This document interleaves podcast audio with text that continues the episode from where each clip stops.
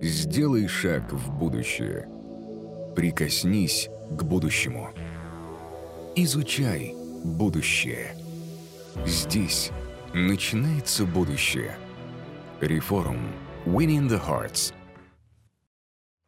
Наш следующий спикер представляет Amazon, крупнейшую в мире компанию на рынке платформ e-commerce, за развитием которой следит вся планета. Янис Насиас, директор Amazon Web Services по региональному развитию в странах Центральной и Восточной Европы. Янис по-настоящему увлечен технологиями и инновациями. Он сертифицированный архитектор инновационных решений. Он пишет научные статьи по работе поисковых систем и по внедрению культуры инноваций в работу компании. Янис расскажет про инновации в Amazon, про то, почему они стали повседневной практикой в компании, а также мы с ним вместе разберемся в золотых правилах создания продукта от Amazon. Если вы хотите послушать Яниса на английском, а не в переводе, переключайте язык справа в окошке трансляции на нашей платформе. Здравствуйте все, добрый день, а, доброе утро, добрый вечер, где бы вы ни находились. И на самом деле я очень рад присоединиться сегодня к вашему форуму. Я хочу поблагодарить команду организаторов за приглашение. Меня зовут Янис Насис.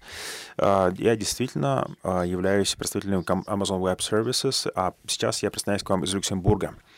И сегодня я бы хотел с вами поговорить про то, как э, в Amazon внедряются инновации.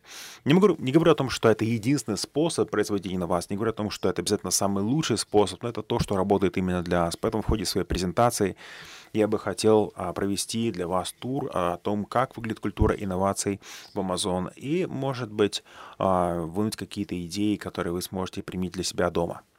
Итак, давайте начнем. Основатель Amazon Джефф Безос, э, по сути, резюмировал это все на одном слайде. Мы считаем, что инновации могут быть в разных формах, разных а, масштабах, но самая радикальная трансформирующая инновация — это та инновация, которая дает возможность действительно реализовать свою мечту. То есть всегда делать акцент на реализацию своей мечты. И на самом деле в нашей компании, знаете, мы очень много времени уделяем именно вот этим типам инноваций. Вот некоторые из них, например, вот здесь. Смотрите, мы были основаны как электронный книжный магазин в 1994 году, а затем мы перешли к CD и DVD в 1998 году, затем мы перешли к Amazon Web Services, это облачные вычисления, а затем появился Kindle, а затем появились Alexa, а потом мы начали переходить же к видео категории, потом Бакалея, а потом, а, конечно же, Alexa, Echo и теперь Amazon Go. Так вот, а, что бы я хотел сказать. А, на самом деле, этот слайд не показывает всех инноваций, не показывает всего, чего мы достигли. Это лишь маленькая толика. Более того, этот слайд не показывает, как мы вообще все это делаем. И вот сегодня как раз мы будем об этом говорить. А, и как раз мы поговорим о том, как Amazon сделал это. Архитектура, инновации, как вообще Amazon регулярно на протяжении такого горизонта времени постоянно создает вот эти инновации. То есть в чем секрет, да? то есть почему мы можем делать это устойчиво. И все начинается с миссии. А наша миссия заключается в том, чтобы быть самой клиент-ориентированной компанией в мире. Это наша миссия. На самом деле очень простая фраза, но она очень глубокая. И, как вы видите, здесь ничего не сказано про облако, облачные вычисления, про веб-сервисы, про электронные книжные магазины или про создание какой-то инфраструктуры или там наших магазинах и так далее. Здесь просто говорится идея, что мы хотим быть самой клиент-ориентированной компанией. И все, что из этого выходит, это все, что вы видите сейчас. Эта миссия очень важна. Почему? Потому что эта миссия подчеркивает нашу культуру. Культура измерения всего, что мы делаем в отношении того, что касается клиента. Не только по какой-то вертикали, какой-то индустрии, но в отношении этой миссии. То есть насколько то, что мы делаем, бьется с этой миссией. И по сути у каждого человека в Amazon есть лицензия на инновации. Об этом мы как раз поговорим. Я поговорю о том, как, допустим, каждый человек, по сути, в Amazon является инноватором. Итак, а, помимо этого, также, конечно, мы говорим о том, а, с чего начинается инновация. А инновация всегда начинается с клиента, с того, кто за нас платит. И мы всегда идем от клиента. Инновация всегда идет. И а, мы всегда идем от клиента. Любая инновация происходит оттуда. То есть, с одной стороны, вроде как это все абсолютно очевидно, что мы садимся с клиентом, там пытаемся понять, да, что нужно клиенту, как с ним работать, мы пытаемся создать то, что клиенту нужно. А, но, конечно, мы делаем шаг назад, небольшой шаг назад, потому что у нас есть также и лицензия создавать инновации от лица клиента. То есть мы всегда говорим о том, что нужно клиенту, потому что клиент может не знать, что ему нужно. Поэтому мы как бы от лица клиента можем совершать определенную инновацию. Ну, например, но никто нас не просил создавать, допустим, Amazon Prime. Нет, то есть это, было, это, это мы придумали. То есть вы знаете, это премиальный сервис по подписке, то, что мы сделали. Потом мы добавили там фотографии и видео, и мы добавили там много других возможностей. И все это пришло от нас. Ни один клиент нас об этом не попросил. И а, опять-таки, всякий раз, когда я даю эту презентацию, я спрашиваю людей, вот как вы думаете, Amazon Prime это вообще имеет смысл или нет? Все говорят, да, конечно. Я спрашиваю, а почему? И они говорят, ну, потому что вот, э, конечно же, там это вот дает ряд преимуществ клиенту и то-то, то-то, то-то и так далее. Понимаете? То есть как мы к этому пришли? А, а мы всегда слушали наших клиентов, смотрели на тех, кто, а, может быть, потребляет какие-то премиальные сервисы, спрашивали, что им еще нужно. И Amazon Prime вылился из этого. То есть это некий пакет услуг, который произошел от наблюдения прежде всего. Но никто конкретно нас не просил об этом. То есть это прекрасный такой пример инноваций от лица клиента, да, то есть от лица наблюдаемых нами потребностей клиента. То есть с акцентом на ценность и удобство. И а, еще кое-что. Давайте поговорим о том, что такое ценность и удобство. Я по роли, конечно же, вынужден постоянно работать с клиентами. Я, а, конечно, всегда делаю акцент на ценности, потом выбор и потом а, удобство. Вот эти три основные компонента. Ценности, выбор и удобство. И а, вот если вы посмотрите на конкретный слайд, а, заметьте, что мы делаем акцент прежде всего на выбор. То есть для нас это самое главное, потому что без выбора не будет роста, не будет клиентского опыта. И вот это создает как раз трафик, и это позволяет нам уже продавать наши продукты и услуги. Это привлекает также независимых продавцов, независимых мерчантов, которые используют нашу платформу для того, чтобы продавать продукты и услуги. И за счет этого формируется рост. И опять-таки, то есть мы таким образом можем снижать снижать стоимость нашей инфраструктуры и передавать это нашим клиентам в виде более выгодной цены. Что мы делаем всегда? Например, веб-сервисы Amazon. Вы знаете, что мы значительно сократили стоимость наших сервисов для клиентов. На, чем сделали это сначала основание в 85 раз. То есть, а, концентрируясь на том, что не меняется, но при этом является частью этого колеса роста, а, мы можем по мере масштабирования и роста снижать себестоимость для нас и для цену для клиента. Итак, давайте поговорим про инновации. Давайте поговорим про механизмы. А, что я имею в виду под словом механизм? Механизм — это кодированное поведение, которое создает инновационное мышление. И а, механизм, по сути, это метод закрытой петли. А, что имеется в виду? Что есть вход, есть выход. А, и есть набор каких-то инструментов, которые помогают соединить то, что на входе, то, что на выходе. И на самом деле хороший пример такого механизма — это наш вот процесс, который я только что описал, что мы идем от потребностей клиента. Итак, вот как это выглядит. У нас есть миссия и то, что мы делаем. Мы смотрим на клиента, мы наблюдаем за ним, мы создаем пресс-релиз, э, мы создаем некий факт, то есть э, определенные вопросы, э, опросник, и а затем это выливается в конкретный продукт или услугу. И а, мы задаем себе, в принципе, пять вопросов. И а, отвечая на эти пять вопросов, в значительной степени мы можем действительно поднять вероятность успеха любого продукта и услуга. Это очень простые продукты и услуги. Кто наш клиент? Первое. А, в чем проблема? Или какая возможность есть на стороне клиента? Да. Четко ли мы можем представить себе, что хочет клиент? В чем будет польза того, что мы предлагаем клиенту? Как выглядит опыт клиента? А, и если я задам вам вопрос, ну, например, вот а, сколько вам потребовалось времени, чтобы ответить на эти вопросы? Ну, многие скажут, ну, да, да легко, на самом деле, 5-10 минут и ответим. А кто-то скажет, нет, тут надо подумать, может быть, месяц. Это довольно сложные вопросы. То есть приходится покопаться в себе. Но мы, на самом деле, пытаемся ответить на эти вопросы как можно скорее, но при этом, конечно же, это процесс итерации. Мы уходим все глубже, глубже, глубже, поэтому это все длинные сессии, которые занимают много времени. Потому что, опять-таки, идея заключается в том, что чем точнее мы ответим на эти вопросы, тем а, качественнее будет наша инновация, тем лучше будет продукт и услуга. Итак, и на основании этого мы создаем артефакты. Пресс-релиз, факы какие-то или набор визуальных средств. Что такое пресс-релиз? Пресс-релиз, по сути, это а, некое объявление о том, что грядет новый продукт или услуга. То есть мы анонсируем, то есть есть какая-то дата, есть какой-то дедлайн, есть какое-то название, и мы говорим, что в будущем появится такой-то продукт или услуга. Есть некий пресс-релиз, где, где мы описываем вот этот будущий сервис, что вот что, дорогие клиенты, вы можете ждать от нас в будущем.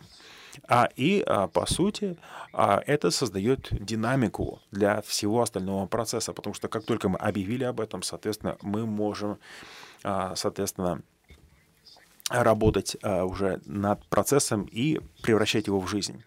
Дальше, то, что касается факов, да, то есть часто задаваем вопросы, причем это вопросы как со стороны аудитории, так и наши собственные вопросы.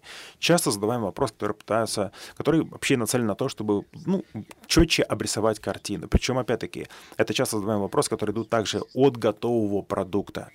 Вот, если пресс-релиз, например, обычно одну страницу, то факт, допустим, может быть там 50, 60, 70 страниц запросто или даже больше. Причем это часто задаваемые вопросы, это вопросы жесткие. Как мы будем зарабатывать, да?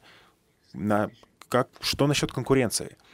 А, нужны ли нам внешние партнеры? Можем ли мы это сделать сами? И прочее, прочее. То есть это все, все то, что мы обычно задаем. А, и какие-то вопросы, которые могут прийти от клиента. Как клиент будет получать поддержку, сколько это будет стоить и прочее, прочее, прочее. Вот все вот эти внутренние и внешние вопросы. А, и а, также мы соединяем это с визуальной картинкой. Это могут быть какие-то наброски, например. И а, мы, в принципе, говорим о том, вот как вот выглядит интерфейс, да, вот как клиент будет потреблять наш продукт и услугу, а, как это будет все выглядеть. И мы пытаемся это сделать настолько точно, насколько возможно. То есть это некая визуализация процесса и опыта потребления. Вот. И, соответственно, все вот эти артефакты, все эти факи, все эти визуальные ряды являются основой, в принципе, того, что мы делаем в отношении инновации. Итак, хорошо, вопросы. Как написать хороший пресс-релиз? И я вам скажу, что, вы знаете, на самом деле это не только наука, но и искусство. На самом деле это больше искусство, чем наука.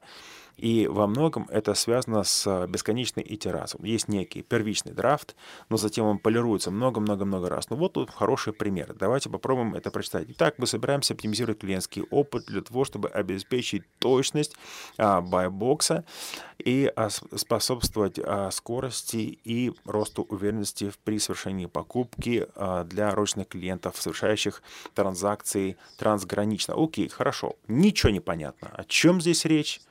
Неудивительно, потому что это первое предложение. Это просто корпоративный жаргон, который вообще не имеет никакого смысла. А, возьмем упрощенный пример. А, вообще, смотрите, здесь написано, что Amazon делает так, что нашим заграничным покупателям легче понять, какой будет конечная стоимость продукта. Ага, конечная стоимость будет включать налоги, пошлины, растаможку и так далее. О, теперь уже все понятно, правда? Уже гораздо сложнее не настолько схоластично, да, и уже гораздо более понятно.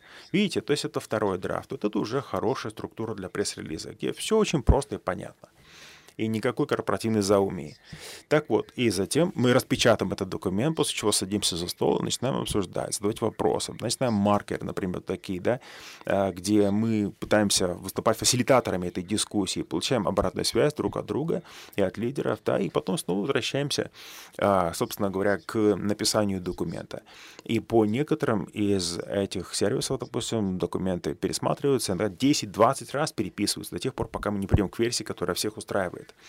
Так вот, вообще, когда обычно даю такую презентацию, меня часто спрашивают, хорошо, ну, я понимаю, да, если вы работаете от противного и прочее, но это же куча работы, правда, это столько работы, столько раз вы переписываете это все, да, но если вы делаете все правильно, то на самом деле, да, это работа, она занимает время, но при этом это экономит огромное количество времени. Если бы мы не шли от готового продукта, да, то есть если мы не работали по принципу backwards, да, от конца к началу, как это делает обычно компания, они идут от начала к конца. То есть э, им приходится переделывать гораздо больше. Они создают продукт, они выбрасывают его на рынок, он не работает, потом оказывается у него куча проблем, это снова возвращается снова, они это все переделывают и так далее. Это все очень дорого и медленно. Поэтому работая таким образом, да, поскольку мы отвечаем на все неприятные вопросы сразу же, это экономит там кучу времени и денег. И на самом деле, вот здесь Джефф Безос говорит, что это процесс, когда идет от обратного. Итак, так что для нас это уже статистически очень выгодный подход. Итак, давайте поговорим о том, как создавать архитектуру инноваций. И вот здесь как раз самое главное — это не спешить. То есть э, вообще, конечно, в идеале мы должны создать платформу, которая является самостоятельной, и ей не нужен охранник, как говорится. Да? То есть идея заключается в том, чтобы любой человек, который занимается инновацией, а так или иначе создал какой-то значимый прототип, а, где используется тот или иной механизм. А мы используем вики, мы используем инструменты самообслуживания, мы используем а, там, ряд э, сервисов, которые помогают всем, кто занимается инновацией, соверш... проходить этот процесс и создавать прототип. Ну, вот пример. А, вот пример, это Amazon Web сервисы, то есть не всех, конечно, лишь некоторых из них, но давайте посмотрим вот с точки зрения архитектора. Вот посмотрите на все эти кирпичики, то есть все это можно создавать и пересоздавать для создания новых продуктов, фич, услуг и так далее. Правильно? Собственно говоря, чем мы и занимаемся, в принципе, да, то есть в рамках вообще компании Amazon. То есть это составные кирпичики, это лего инновации, будем так говорить, да, это то, что мы используем для того, чтобы, э, сказать, создавать все наши сервисы, продукты в рамках Amazon.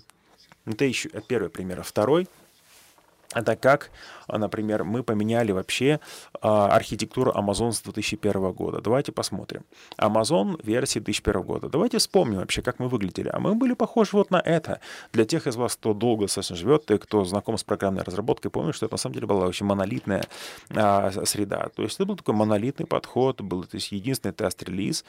А, у нас были девелоперы, у нас были сервисы, и delivery pipeline был единственный, то есть любые изменения, которые мы создавали на веб-сайте, должны были проходить через через единый пайплайн.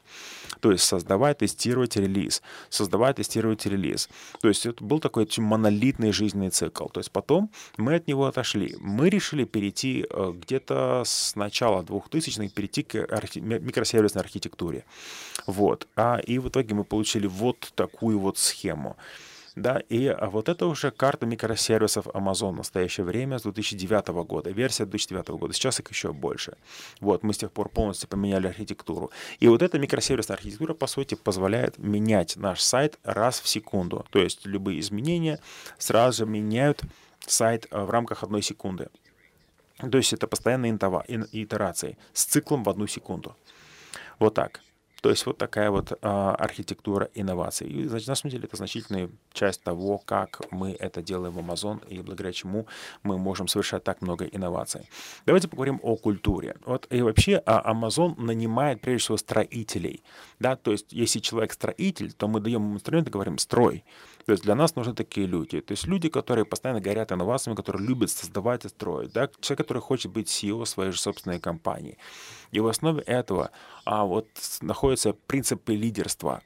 И э, потом, конечно же, можно там добавлять, убавлять что-то, да, но опять-таки э, для нас все люди лидеры. На самом деле, все, кто э, понимает нашу миссию, является лидером. Любой человек, который может сотрудничать, является лидером. И а, на самом деле а, все это опять-таки происходит итеративно, и именно поэтому нам не требуется такое внимание менеджмента. Мы понимаем, что это означает а, быть собственником своего продукта, своей идеи и давать клиентам то, что они хотят. А, и еще кое-что. Вы знаете, а, у нас а, порой бывают э, сложные, сложно, потому что, ну, опять-таки, сложно очень, понимаете, думать по-крупному и э, действительно там а, сделать что-то, а, потому что, опять-таки, это же не бинарная матрица, это принципы. И здесь есть определенная спираль инноваций, и создавая что-то новое, продукт или услугу, конечно же, понимаем, что есть баланс сил, и э, идеально ровной дороги никогда нет. Поэтому принципы лидерства это очень важный фактор, а, можно сказать, столб нашей компании, потому что каждый человек должен быть лидером. Так вот, представим себе, что вот эта дверь, а, но на самом деле это не дверь, это инструмент принятия решения. Вопрос, дверь открывается в одну сторону или в обе стороны. Вот для нас должна быть дверь, которая открывается в обе стороны. Вот это критически важно. Вот. Это называется high velocity decision making, то есть когда ты принимаешь решение с высокой скоростью, то есть очень быстро, и ты сам можешь делать шаг назад, два шага вперед, два шага назад, то есть туда-сюда. То есть ты можешь проходить в эту дверь в обе стороны. До тех пор, пока ты не убедишься, что продукт действительно заслуживает того, чтобы выйти на рынок. И в зависимости, конечно же, от индустрии, цикл может быть разный, и, конечно же, там порой да, дверь должна открываться только в одну сторону. Но для нас это всегда дверь, которая работает в две стороны. Вот так.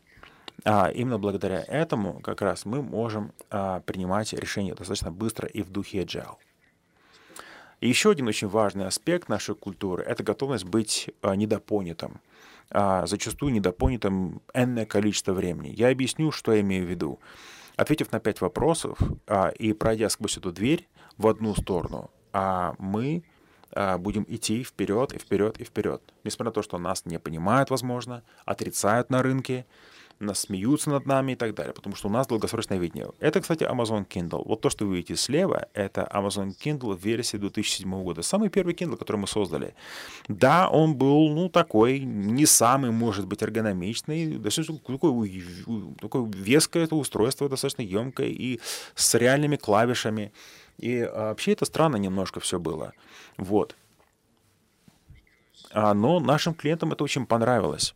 Нам очень это понравилось, потому что мы ответили на пять вопросов корректно. Мы были готовы быть недопонятыми. И, если честно, а, потом а, уже создали новые версии Kindle, и со временем со временем мы создали вот этот продукт конечный, который сейчас очень популярный.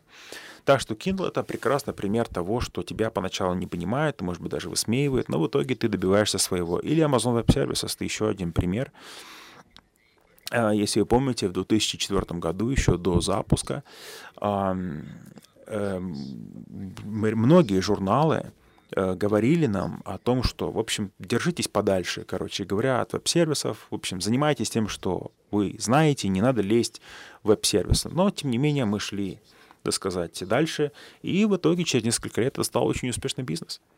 Вот так. А и еще кое-что. А, давайте поговорим о том, как организовывается инновация. Я уже говорил о том, что вообще инновация для всех, для всех, кто кому есть что сказать. И мы нанимаем инноваторов, мы нанимаем строителей и даем им возможность строить. Если, например, у нас есть главный директор по инновации или команда по инновации, у нас такого нет. У нас нет главного директора по инновации, потому что у нас все инноваторы. Мы считаем, что инновация может прийти от кого угодно. А, вот, не бывает такого, что один инновационный, а другой не инновационный. Вне зависимости от того, чем занимается человек, у каждого человека есть инновация. Вопрос в том, что ты имеешь правильную структуру, которая помогает вынуть инновацию из каждого человека. Так вот, и а, мы используем принцип двух пиц, так называемый, да, two pizza teams, так называемый. Очень популярная схема, которую сейчас многие знают. Я знаю, сейчас идут дебаты относительно того, а, какого вкуса должна быть пицца, какого должен быть размер, и сколько должен быть кусочек. Но на самом деле это все вторично. На самом деле а, команда из двух пиц. То есть это, вот скажем так, вот это команда, которая состоящая из человек, которых можно накормить двумя пиццами. Это примерно 7, 8, 9 человек. Да? Две пиццы — это на 7-9 человек. Вот так. Все, что больше 9, это уже э, слишком много зависимости, слишком много ненужных отношений и замедления скорости, опять-таки. Поэтому принцип двух пиц. То есть не, не более 9 человек. Вот. Э, с тем, чтобы было, с одной стороны, достаточно собственничества, достаточно автономии и достаточно лидерства. То есть мы не можем так вот построить это это выбросить на рынок, да, или сказать, по продавцы идите продавайте, или маркетинг, маркетологи идите развивайте. Нет. То есть а, команда несет ответственность и владеет продуктом, который она создала. Поэтому лидерство и автономия являются важным аспектом принципа двух пиц. Так вот, это небольшая децентрализованная команда, которая очень гибкая, а, очень agile и которая владеет тем продуктом, который она создала.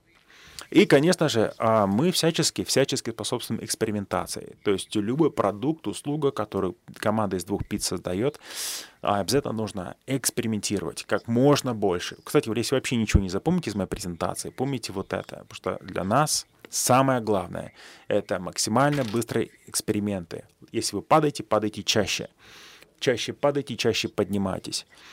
Потому что на самом деле, а, чем быстрее ты проводишь эти эксперименты, тем быстрее родится нужный продукт. То есть, если ваша команда не экспериментирует постоянно, то на самом деле все, о чем я говорил, можете просто забыть об этом. Это абсолютно не имеет никакого смысла. Пресс-релиз хороший или плохой, неважно на самом деле, что вы там будете, какие другие инструменты. Если вы не даете своей командам постоянно экспериментировать, каким бы крутым ни был вам офис, при том, что у вас там пинг-понг, столы стоят, да, и всякие бэги стоят там, и там кофе можно пить сколько угодно, и плюшки, это все не имеет никакого значения. Если вы не позволяете позволяете своим командам совершать постоянные эксперименты, все остальное не имеет никакого значения.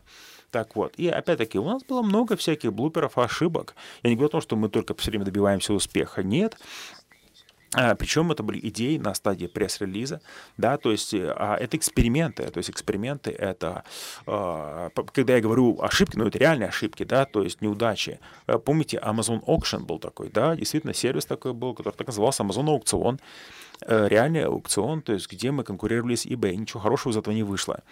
Вот, но мы это попробовали. Вообще э, в рамках Amazon Auction, то есть мы на самом деле Э, когда создавали Marketplace, э, то много из аукциона перетекло туда. То есть нельзя сказать, что это неудача, да.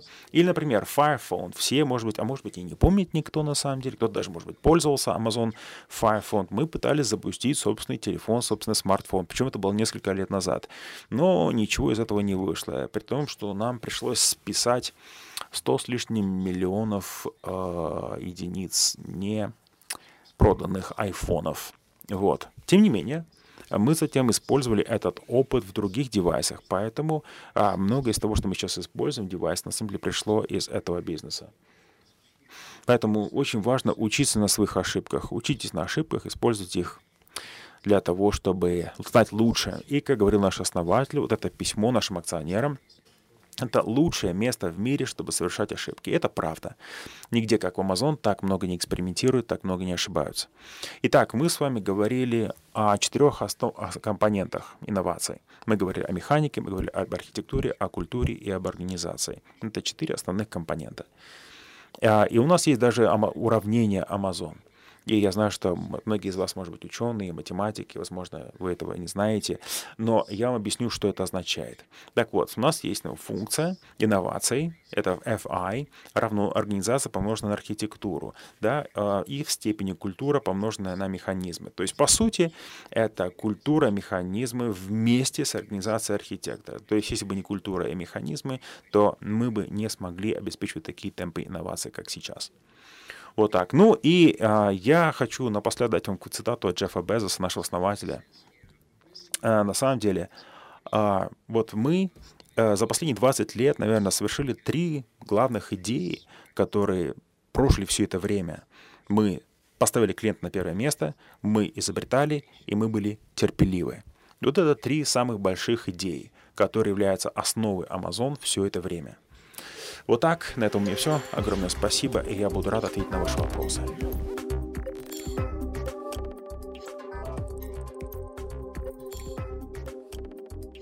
Янис, огромное спасибо, что вы были с нами сегодня. Я уверен в том, что все мы слушали очень внимательно и учились на Amazon, о культуре и культуре инноваций этой компании, даже на личном уровне. Э, я уверен в том, что даже если это просто отдельные лица, а не представители крупной компании, я уверен что они смогут многое взять из вашей презентации. Так, у меня есть несколько э, вопросов от меня лично и от нашей аудитории. Во-первых, я бы хотел задать вам следующий вопрос. А, вот Э, как насчет инноваций, которые приходят от специалистов младшего уровня? Вот вы, по-моему, сказали, что вы способствуете инновации со стороны всех сотрудников. В принципе, да, все люди должны быть инновационными. Скажите, а у вас были такие примеры, когда новые продукты или услуги вот э, запускались а, именно от идей, которые пришли совсем с самого нижнего уровня? Это отличный вопрос, отличный вопрос. И вы знаете, это часть нашей культуры. И вообще часть нашей культуры, часть, важная часть нашей культуры — это разнообразие инклюзивность.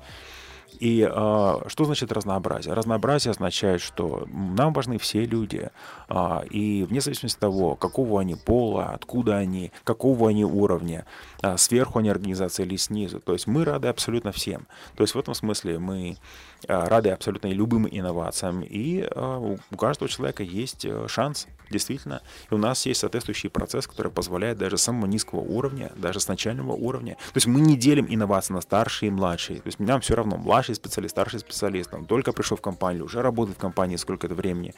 То есть это не имеет значения. Поэтому, отвечая на ваш вопрос, да, очень много примеров, когда какие-то потрясающие идеи действительно приходили с самого низкого уровня. А, когда все это создавалось а, и сотрудниками, которые вот присоединились к компании только что. Вот так. А, и мы нанимаем людей, которые любят строить. Даем им инструменты, чтобы они строили и создавали а, результат. Вот так. Нам очень нравятся люди, которые могут заглянуть за горизонт, заглянуть за поворот. Да? И люди, которые могут прислушаться к клиенту, понять их текущие будущие потребности и создавать а, новые продукты и услуги. Вот так. А, и э, очень часто, как я уже сказал, такое бывает, что информация может прийти откуда угодно, даже с самого низкого уровня. Ну а можете привести примеры каких-то кейсов таких, примеры таких продуктов? У меня а, нету прямо сейчас вот в голове, но я лишь хочу сказать, что не имеет значения. Инновация — это инновация. Понимаете, она не имеет пола, возраста, старшинства. Инновация — это инновация. В данном случае ситуация очень черно-белая. То есть инновация либо есть, либо нет. То есть не может быть такого, да, что вот э, э ниже какого-то уровня инновации не принимаются. Нет, такого не может быть. Хорошо, учитывая э, экономику впечатлений, экономику духа, как сейчас ее называют, да, то есть меньше потребляй, думай больше о планете и прочее, прочее. Вот что будет с такими ритейлерами, как Amazon? Как вы будете адаптироваться к этой новой модели потребления, шеринговой экономики и так далее? Ну, вы знаете, я скажу так.